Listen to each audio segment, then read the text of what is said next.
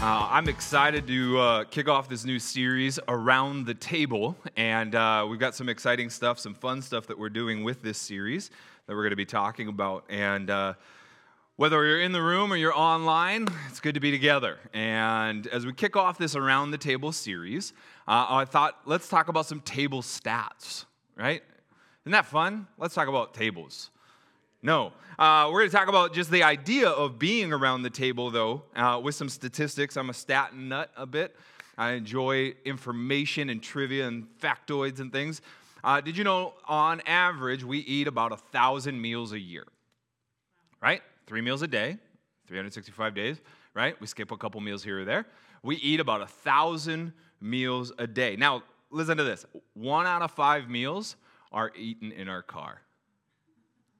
20% of our meals are eaten in our car. So that means of the thousand out of the year, how many is that for those math people in the room? About 200. 200 meals we're going to eat in our car this calendar year. Uh, anyone guess the number or the percentage of adults that eat their meals alone? The percentage of adults, how many meals do we eat alone, right? How many of us adults? It's 50% of adults will eat meals alone. Just no community. I, I can picture that. I eat my lunch alone often, right? I eat breakfast alone, things like that. We eat our meals alone. Now, here's a shift that's happened over the decades. Uh, in the 1950s, the average family spent 90 minutes a day around the dinner, dinner table. 90 minutes. I can't imagine 90 minutes at the table with my children. Right? That sounds like some cruel and unusual. That's 90 minutes around the dinner table in the 50s. And, and, and, they would, and there were no phones. How did they do that? Right? There, were, there, were, there was no coloring at the dinner table. They just sat there and ate, and look at how happy they look. I mean, they're just, they're drinking milk. And that's probably whole milk too, right? It's just, they're just, and the dad's wearing a suit Come on now. I'm looking if I got shoes on at the dinner table, right? Now, the shift from the 1950s to today, can you guess if it was 90 minutes then? Any guess as to how many minutes we spend around the dinner table today? You guys are really close. It is an average of 12 minutes a day. 12 minutes. We went from 90 minutes to 12. And to me, that seems long with my children, right? 12 minutes. 12 minutes seems like, yeah, we got there. We ate. I wasn't one of the 50% eating alone. I at least saw my children's faces, right? But with all that's going on, the idea of sitting around a dinner table with other people is almost becoming foreign. In fact, I don't know about you, we often don't sit around the table, we sit on a couch. And what's on when we sit around the couch? The television. Or you're sitting around the dinner table and what's out? Your phones. How many of you have your phones out while you're eating dinner with some other people, right? Even if you're going out and it's like ladies' night, you're sitting at Applebee's and eating buffalo wings, right? How many of you pull out your phones while you're sitting there having camaraderie and community with each other, right? We all do this. We, we get distracted by TVs or phones or whatever. And the table has become, or, or was and has been, a centerpiece for gathering people, uh, feeding people, engaging with people. And we've kind of lost that.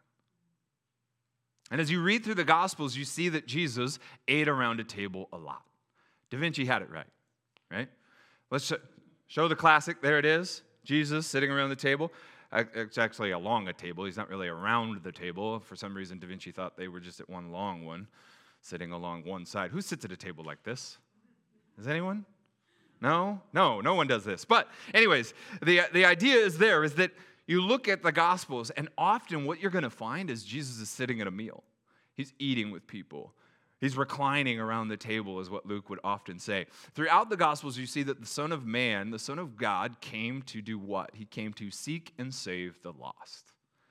He says the Son of Man came to seek and save the lost. But how he did that was around a table. Not all the time, but a lot of times his method was sitting around a table. In fact, Luke 7:34 says this about the Son of Man, that the Son of Man came eating and drinking. And you say he is a glutton and a drunkard. That's That's your Savior right there being described.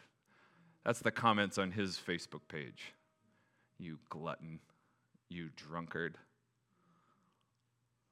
You don't get characterized as a glutton and a drunk unless you are constantly being seen sitting around a table eating and drinking with people, right? I mean, think about that. Like, you wouldn't call him a drunk if you didn't see him drinking. You wouldn't call him a glutton if you didn't see him eating. And so Luke is telling us that people's characterization of Jesus was he was sitting around a table. But that's how he did it.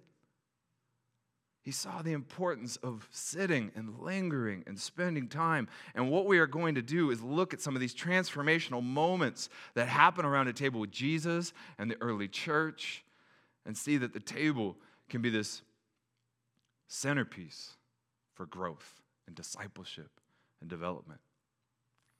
And so today we're talking about this idea of the fellowship table in Acts chapter 2. You just read the passage with Pastor Tyler. He read through all of it in Acts chapter 2. And this passage comes up uh, right on the heels of like the wildest church service ever right? It's called the Day of Pentecost in Acts chapter 2. The church is gathered together, they're singing, they're praying, and then all of a sudden, like the Holy Spirit shows up. Boom, right? Jesus has already ascended up into heaven, into the clouds, and, and, they're praying and worshiping and having this church service, and boom, the Holy Spirit shows up. People start speaking in unknown languages and tongues, and, and it's just like there's fire and wind and all this stuff, right? Earth, wind, and fire, right? It's just going, right? and it's just going. And it's just wild. And peter gets up and preaches and then 3000 people get saved. Bam! That's a wild church service. And then luke right on the heels of that describes what they did. Because it's right after this big moment and these big catalytic moments he wants us to see that following jesus is not just about wild church services it is about a lifestyle of walking with Jesus. And that's what we saw in what, what was just read. You see, as we look at that passage, what do we see? I don't see liturgy, I see lifestyle. As you look at that passage in Acts chapter 2, verse 42 through 47, I don't see church programs. I see people just living life with other people and the importance of doing that. That's why, as a church, like our new slogan statement is We are ordinary people following an ordinary God. Together. Together. We are, I was just waiting. I knew, I knew somebody would get there. We are ordinary people following an extraordinary God together. There are no lone rangers, lone wolves, solo artists. If you think you're a lone wolf, well, guess what? We need a wolf pack. We've got to be together. And Acts chapter 2 shows us this that we are meant to be around a table of fellowship and be around other people. Acts 2:42 says that they devoted themselves to the apostles' teaching and to fellowship and the breaking of bread and to prayer. They devoted themselves. That's a key word in that passage. That there was persistence, there was consistency, there was a faithful adherence. These are not bandwagon fans. They showed up. I got to go to the Mariners game this week with my wife and our three kids, and it was a sold out game. You know what I saw? A bunch of bandwagon fans because the night before, two nights before, there was like 17,000 people, and then there was 47,000 people, right? All of a sudden, because the Mariners started winning, what happened? Everyone showed up. Are they devoted to the Mariners? I'm sure some are. The people sitting behind us weren't because the lady, April, April heard this gal talking about the baseball game, and she's like, So when are the Mariners going to score a touchdown? Just shaking my head. like, you are not here for the baseball.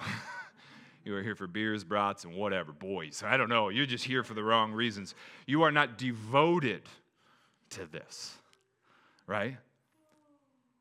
These Christians of the early church, these Jesus freaks, these Jesus followers are devoted to being together. They are not bandwagon, they are prioritizing, they're making time for it.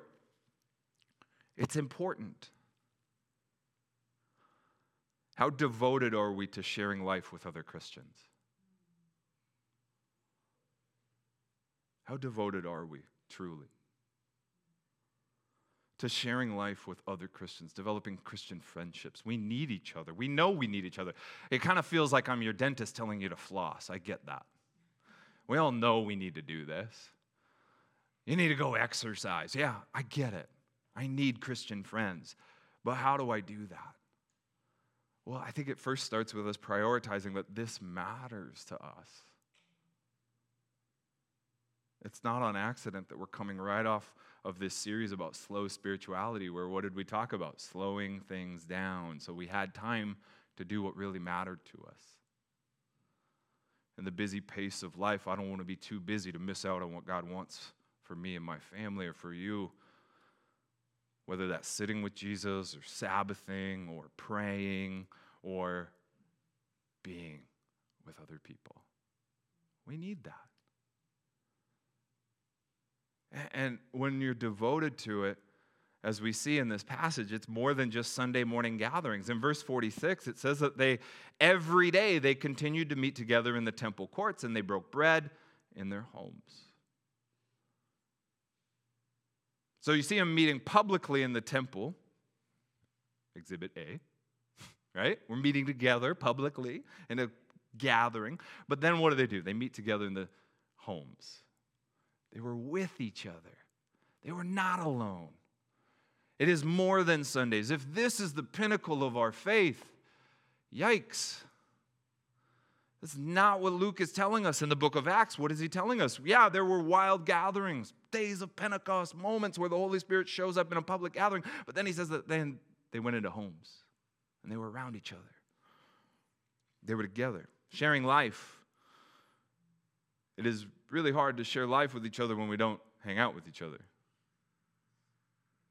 We don't see each other. And so, as we look at this rhythm of sharing life and being around the table together, there are three, uh, three ingredients that I want to talk about that we see in the book of Acts, chapter 2, the passage that we just read. Three ingredients that we see, uh, which is, there's a bit of a word play there, right? Three key ingredients being around the table, you see where I'm going? Tasha's nodding. She gets it. Yeah, you get it. Right? Three key ingredients. First one is food. Repeatedly in this passage, there's food. God loves food, right? Jesus is a glutton, as they say in, in, in Luke 7. He eats food. Well, in Acts chapter 2, they carry that tradition on. They ate food. They broke bread, they ate together, and this is more than just communion. Some scholars say that it's talking about communion. There's an aspect of that. Yes, they, they had the Lord's Supper, just like we did. We remember the sacrifice of Christ with the bread and the juice or wine. And this here in this passage is so much more than just communion. This is about eating together, sharing a meal together. They're following in the footsteps of Jesus. They're like, I can get behind this guy. he likes to eat. Think about how food changes the dynamic of a gathering. What does it do? What does food do to the dynamic of putting people in a room, right? I could say this week, hey, I'd like to meet with you this week. Some of you are like, huh, the pastor wants to meet with me, right? And I could say, I'd like to go to lunch with you. It's a little different. When you come over to somebody's house and there's food, what does it do? makes it more casual, more conversational, a little less formal. Food causes us to slow down. It causes us to linger because we're meant to slow down and partake of it together. We're supposed to sit, eat, and food does that. You picture the early church sitting around eating a meal, and, and people are bringing this food, and, and it's a communal meal, it's a common meal. They're bringing this food together, and you think about as everybody's contributing to what's happening, right? It's like an ancient potluck. They're just bringing these foods, and they're united together around the food that's being contributed. Key ingredient is food. And so for Sundays, here's the fun part. For the uh, Sundays of this series, we're going to do this here in our gatherings, we have food available every week during this series. Today is donuts. I got one hallelujah on that one. I heard it in the back, right? I see those hands. Hallelujah. Calories for Christ. All right? After service, every week, we will have some sort of food. Because you know what happens when we serve food? You don't leave as fast. It's true. Fourth of July, we served apple pie. Guess what? You didn't run off, you ate it. And you hung out. And what do you do while you're eating a donut or apple pie or a pastry? What are you doing in the cafe? What are you doing here when we eat a donut? I don't care about your calorie intake, all right? I just want you to sit and eat. Why do I want you to eat? Because you'll talk. Because you're not going to go sit in a corner and eat a donut. Mmm, this is so good. I love this. Mm-hmm. No, you're going to sit and you're going to talk. You're going to hang out with people. You're going to get to know somebody. Hey, it's good to see you. Aren't these donuts amazing? Yes, I love our pastor and his great ideas of around the table. We're going to be around tables eating, right? Whether it's a bistro table or an imaginary table of donuts, but we will eat and feast and be. So we're going to try this ingredient of food. The second one that I see in this passage in Acts chapter 2 is not just food, but it's friends. Throughout this passage in verse 42, 46, 47, you see friendship. It says that they devoted themselves to fellowship. They saw gladness in each other. They had a sincere heart for each other. They enjoyed each other's favor. Those are some big phrases. Fellowship. It is a churchy word that we don't hear. I did not hear this word at the Mariners game this week. Nobody talked about fellowship. It's a very churchy word, but it means to share something in common, to have a commonality, a bond, a collaboration, a partnership, something shared. And so they, they devoted themselves to sharing something in common with other people common meal, common resources, common beliefs, common season of life. Fellowship is a commonality that's building bonds with people. It says that they had sincerity and favor. Well, to favor each other means what? I see good in you. Think about that. These people are meeting together and they're not looking at each other with, you know, Simon Cowell criticisms. They're looking at each other with what? Gladness and favor, meaning that they look upon each other with care. I see good in you. When you sit around my table, I see good in you. I see the positive in you. I see what God's doing in you. I see the potential in you. I don't just want to tell you all your flaws and brokenness. No, Let's save that for your boss. But when we sit around this table, we favor each other. We see good in each other. We care for each other. We are inclusive. There's an inclusivity when it comes to favoring each other. That I favor you so much, I will welcome you to my table. There's a sincerity, right? It says they had sincere hearts. What does that mean? There's a genuineness. You're not sitting around the table around people that are putting on a mask or performance. There's a genuineness, an authenticity, a transparency, a vulnerability. It's what I like to call sweatpants friends. You got sweatpants friends? They can come over to your house when you're wearing sweatpants, and you're just like, this is me. I wear sweatpants. There's the laundry, there's the dishes. Welcome. Right? Step over the Legos and come on over and sit on this couch and watch out for my dog. Right? There's a sincerity in that, though, of like, you see me sincerely and, and you still love me for my vulnerability. You still care for me and my genuineness. And you still have favor and see the good in me, even though you saw all my flaws. These are some dynamic phrases that move us from strangers to acquaintances and from acquaintances to friends. No performances, no exclusivity, no looking at everything that we're different about, but looking at what do we share in common? What brings us together? My heart for this series, my heart for dinner groups and all that we're doing, and the donuts and all of this is because I think 2020 exposed our need for connection and relationship with people. I don't know about you specifically and all the intricacies of how you journeyed the last year and a half to two years, but I'll tell you what, for myself, I thought I was more connected than I, I really was. I thought I had more friends, I thought I had more support systems around me. And 2020 exposed this huge glaring blind spot in my own life, and I think in, within the lives of our church, that we're a lot more disconnected and alone than we thought. And so we can stay in that or we can pivot out of it. We can step out of it and begin to focus as a church together on establishing friendships.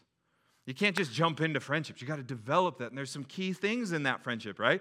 Fellowship, favor, sincerity, inclusivity, all of these key things. We're going to talk more about that over the course of these weeks. But this idea is to develop friendships so that when the next storm hits, when it hits the fan, how many of you know it's going to hit the fan at some point? Right? That you don't feel alone, you feel supported. We need that. That's where my heart is for our church right now. How do we develop that? How do we foster that? Food, friends. The third one is faith. When you look at this grouping of people, there's something different about them. They're studying the teachings, they're praying, they're sharing communion. There's wonders and miraculous signs occurring. There's praising God. In verse 47, it talks about them praising God. This is a key distinction from other groups. This is what makes us different from the Elks group and the Seahawks watch party and the bowling league and your soccer team and all of these other groups that you might have. Because if you take the faith component out, what are we? We are just a social club. We are just a dinner group right? We are just people sharing a meal. But if we, if we put Jesus at the center of that, there's something dynamic, something life changing. And for a bunch of different reasons, we will gather around a table with people or gather around a living room with people and never really want to get there in terms of sharing our faith or wrestling with what we believe or something we read in the Bible or a question that we might have or something thought provoking that your pastor said. And, and I'm not talking about with unchurched, non churched people. I'm talking about even just with other Christian friends. How many of us sit with other Christian friends and never really want to broach that subject of faith? We share that in common, and yet we are intimidated to even talk about what we believe and what we're thinking and what we're praying about and what we're going through. There are, that feels like a hurdle that we just can't jump over sometimes in some rooms and some tables, some dynamics, fears, insecurities, whatever it is. And so, with this series, what I'm really excited about too is we're, we're trying something called Table Talk. And so each week there will be a card available in the cafe. When you go get your donut, right, or your bagel or your croissant or whatever, there will also be these cards, and they've got questions on them uh, for you to talk about around the table.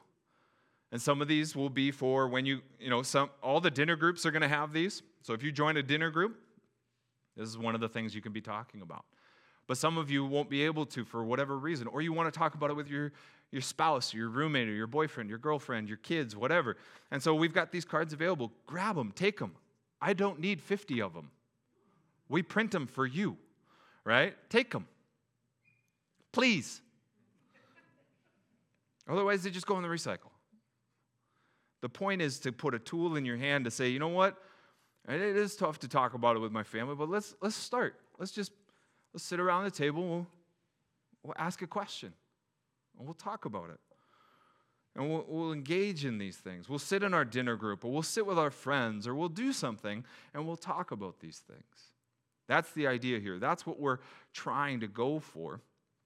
And in, in talking about these things and, and, and, trying to do these table talks, oh, I wanted to mention too, it's not just on paper. If people are watching online, uh, it'll be in the comments of the video because we understand that not everybody can be here physically. Uh, these same questions will be in the video comment, uh, not the video comments, the video descriptions of every week. And so you can check out those questions online too. Um, but what happens? You get food, food, you get food, friends, and then you get this faith dynamic. And, and verse 47 said that you've got all these people together, and what begins to happen? They're praising God. They're praising God together. Why is that? you, you, put a peop, you put a group of people together, they're sharing a common meal, they're rallying around their faith, they're asking tough questions, they're praying for each other, they're worshiping together, they're grappling with teachings together. they're embracing each other, they're, they're accepting each other, and you know what begins to happen? Their eyes lift off of all the problems of today, and they begin to lift upward together and say, Let's praise the God that brought us together. Let's praise the God that says, I belong to Him and to you. Let's praise the God that says, You belong to Him and to me. I'm not alone. And so our eyes lift off of today and upwards towards the heavens. And in verse 47, it says, What? They praised God. That is so hard to do when I'm just like inward, right? And you begin to see this dynamic of faith plus food plus friends. That's some good math, by the way. Faith plus food plus friends. I can get behind that math. And all of this, they, they're praising God, and all this happens. And then in verse 47, Luke drops this little nugget that says they're making an impact in their world. Verse 47, let's throw it up on the screen. God added to their number daily those who were being saved. How many of you want the gospel to permeate into your community? We do. We want the good news of Jesus not just to just transform us, but to transform the people around us our homes, your spouse, your kids, your grandkids your uncles and aunts and brothers and sisters. We want the gospel to transform our city. And guess what happens is that people get saved. And it's not because they read the best book on how to grow their church, because it didn't exist. You think about this early church. Why did it grow? Why was it infectious? That's a bad word. Infectious. I shouldn't say that. Not in 2021. I was going to say contagious. That's a bad word too. Why did people want it? Because they saw community. They saw people belonging together. They saw people engaging their minds and their hearts and their soul and their relationships. They saw their stomachs being fed. They saw something they desired. There are people in your world that don't feel like they belong anywhere. And your story is going to have a missional and evangelistic impact. And that's an aspect that we're going to talk about during this series is the missional evangelistic impact that these groups can have. And I want that for all of us. So, naturally, I'm going to share about a church program we're doing, right? Oh, I, I talk about lifestyle and a life of living in community, and then here comes the church program for you to sign up for. In the short term, yes, it is a church program, but the goal of that is to do what? To build a lifestyle of community. And for some of us, we're just like, how do I do that? How do I get started? Well, we have this thing that we're starting called dinner groups. And the idea behind dinner groups is to give us a taste of what we're talking about today what we're talking about over this series. Dinner groups give us this idea of consistent community, being devoted to food. Hallelujah. Being devoted to friendship. Yes. Being devoted to our faith. Dinner groups is an opportunity for us to rally around that, get a taste of that, a Costco sampling of that, and say, I want that ongoing. I want more of that. So, yes, it is a church program. Yes, it is a, a, a, something we're trying together, but it is not meant to just stop because there is a long term implication here that we want you to continue to do that, whether it's in these groups. Some of these groups may end, but some of these groups may continue in the long term. But guess what? Some groups may launch out of this. The idea is that they are ongoing and that as we enter into the holidays and then we enter into 2022, how many of you still need relationship in 2022? You don't just need it for five weeks, six weeks in the fall. So, the idea here is to give us a taste of this. The church is meant to give you an opportunity to say yes to it, but to live that out ongoing. And, and I want to just close with kind of illustrating what life groups can be uh, as a freeway. How many of you love driving on the freeway? No? Well, great. This will this will go great. I may have just lost some of you. But the freeway is, is a mode of transportation that's ongoing and it's headed in the same direction, and there's a lot of people on it. Life groups is meant to be a large group of people going in the same direction. we're going in this direction towards following Jesus, growing together in relationship. We're moving in the same direction. And I kind of visualize life groups as a freeway because you've got all these lanes on a freeway, and these groups would represent different lanes on a freeway. Is one lane better than the other? Some of us, when we're driving, we think so. But really, they're going to get you to the same spot. The destination is not faster, it is Jesus. That's where we're all headed. All these groups life groups in general are meant to point us towards and get us towards community with each other, growing together to be more like Jesus. That's the goal. And so, as a freeway of life groups, we're all headed in that direction. Do we need to change lanes sometimes on the freeway? Yes. Are there times where you're going to need to change life groups? Yeah. Because this group meets on Mondays and now Mondays don't work for you. Okay, you got to change lanes. All right. Sometimes you need to change because the pacing is different. They meet every week. This group meets every other week, whatever, right? It's not about, ah, some, sometimes we get so wrapped up in, in, in, it, and it's just like, no, all these are meant to go in the same direction. One is not better than the other. And there are seasons where we need to change groups and change lanes and, and do those different things, but we're all headed in the same direction.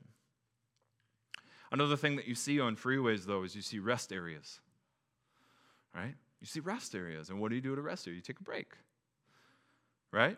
Because you need it.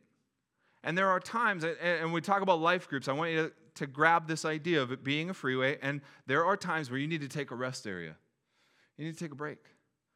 Meeting every week, or meeting every other week is just like, man, I just can't do it. Summertime, you need a rest area sometimes, right? Like around Christmas, it would be foolish for like, hey, it's the 24th. We should get together because our group meets every Thursday. And it's the 20. No, take a rest area, take a break, right? There are times where we need to take breaks. Now, the difference in why I chose rest area as opposed to off ramp is because we take an off ramp, and I, have seen it, I've lived it, I've done it.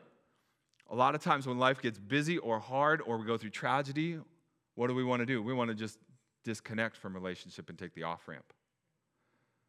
And I would argue that that's when we need to be in group. That's when we need people in our life. Now, logistically, there may be times where we need a rest area. Hey, I just can't, I can't commit to every week or every other week, or whatever. Or I'm going on vacation or what have you. But I want to move us away from this idea of off ramps and leaving this. Because to me, community and the desire to be in community, the need to be in community is something that we always need. It's just the pacing of which lane we're in and the group that we're in and what we're doing and the season of life that we're in. We just may need to change lanes. We may need to take a rest area for a little bit. But we don't stop being devoted to the fellowship of each other. And lastly, with freeways, here's the thing we need on ramps to get on a freeway. And so, as we talk about life groups this fall, but also ongoing, is looking at moments to be on ramps into community.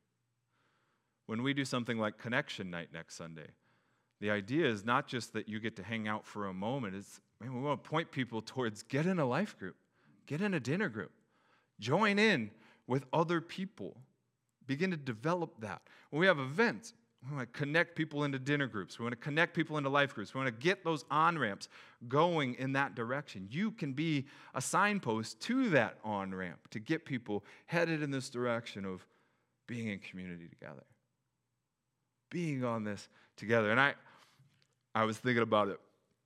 That whole idea of being on this freeway of life groups, the idea of life groups in general can sometimes petrify us. Some of you right now are just scared of the idea of, you want me to do what? You want me to be vulnerable? You want me to commit? You want me to say yes to that? You want me to go into somebody's house? I don't know them, whatever, whatever, whatever, right? And it kind of reminds you of the first time you were learning to drive. How many of you loved going on the freeway when you were learning to drive? Right? No one does. I remember I was, oh, you're white knuckling, right? we're gonna go, we're gonna go, right? And you're just, you're nervous to go on the freeway when you're first driving. Well, I get it. Some of us are nervous the idea of getting into a life group and jumping into community and baring our soul with people and, and doing this. It can be intimidating. But we need to be encouraged to know that, There are people that are with us. We're not alone in this. And when we get into community, when we get into dinner groups, we get into life groups, we get into sharing life with other people, we get to experience the stuff that we talked about today. We get to grow, to develop, we get to be more like Jesus. The gospel says that you and I belong. And Jesus wants to be with you, and he wants to welcome you into community. My hope is that each of us gets to discover that again this fall. And I want everyone to be able to know that they can belong. Our church, we need to understand, though, that we may not know everybody. It's a fact. You may not know everyone in the church, but everyone will be known. You may not know everyone, but everyone will be known. And the way that that can be possible is through things like dinner groups, life groups, building community. Let's pray.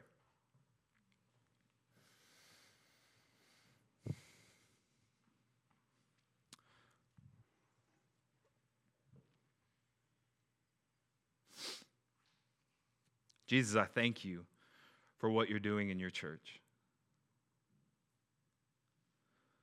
I think your timing is right. I think what you're stirring us and inspiring us to do is right because there is a longing within each of us to be known. And I thank you, Jesus, that you see each person and you know them and you love them and you welcome them into your family. I pray that this fall is an opportunity for us to taste and see that it is good to be a part of your family. I pray that you begin to establish life groups and community and fellowship, not just for the fall, but for the seasons to come. I pray for those right now that feel disconnected and feel alone, for those that have been hurt by the church for those that had trust betrayed in a life group or a small group in the past. That hesitancy, that fear.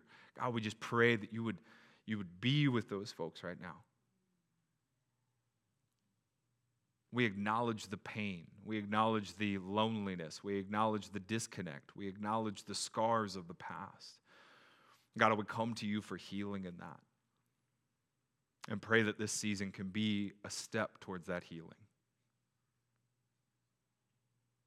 Not because we're amazing, but because you are. You are amazing. You are loving, forgiving, accepting. You're amazing, God. We love you. In your name we pray. Amen. If you'd like more information regarding Hub City Church, find us at thehubcitychurch.com. Thanks for listening.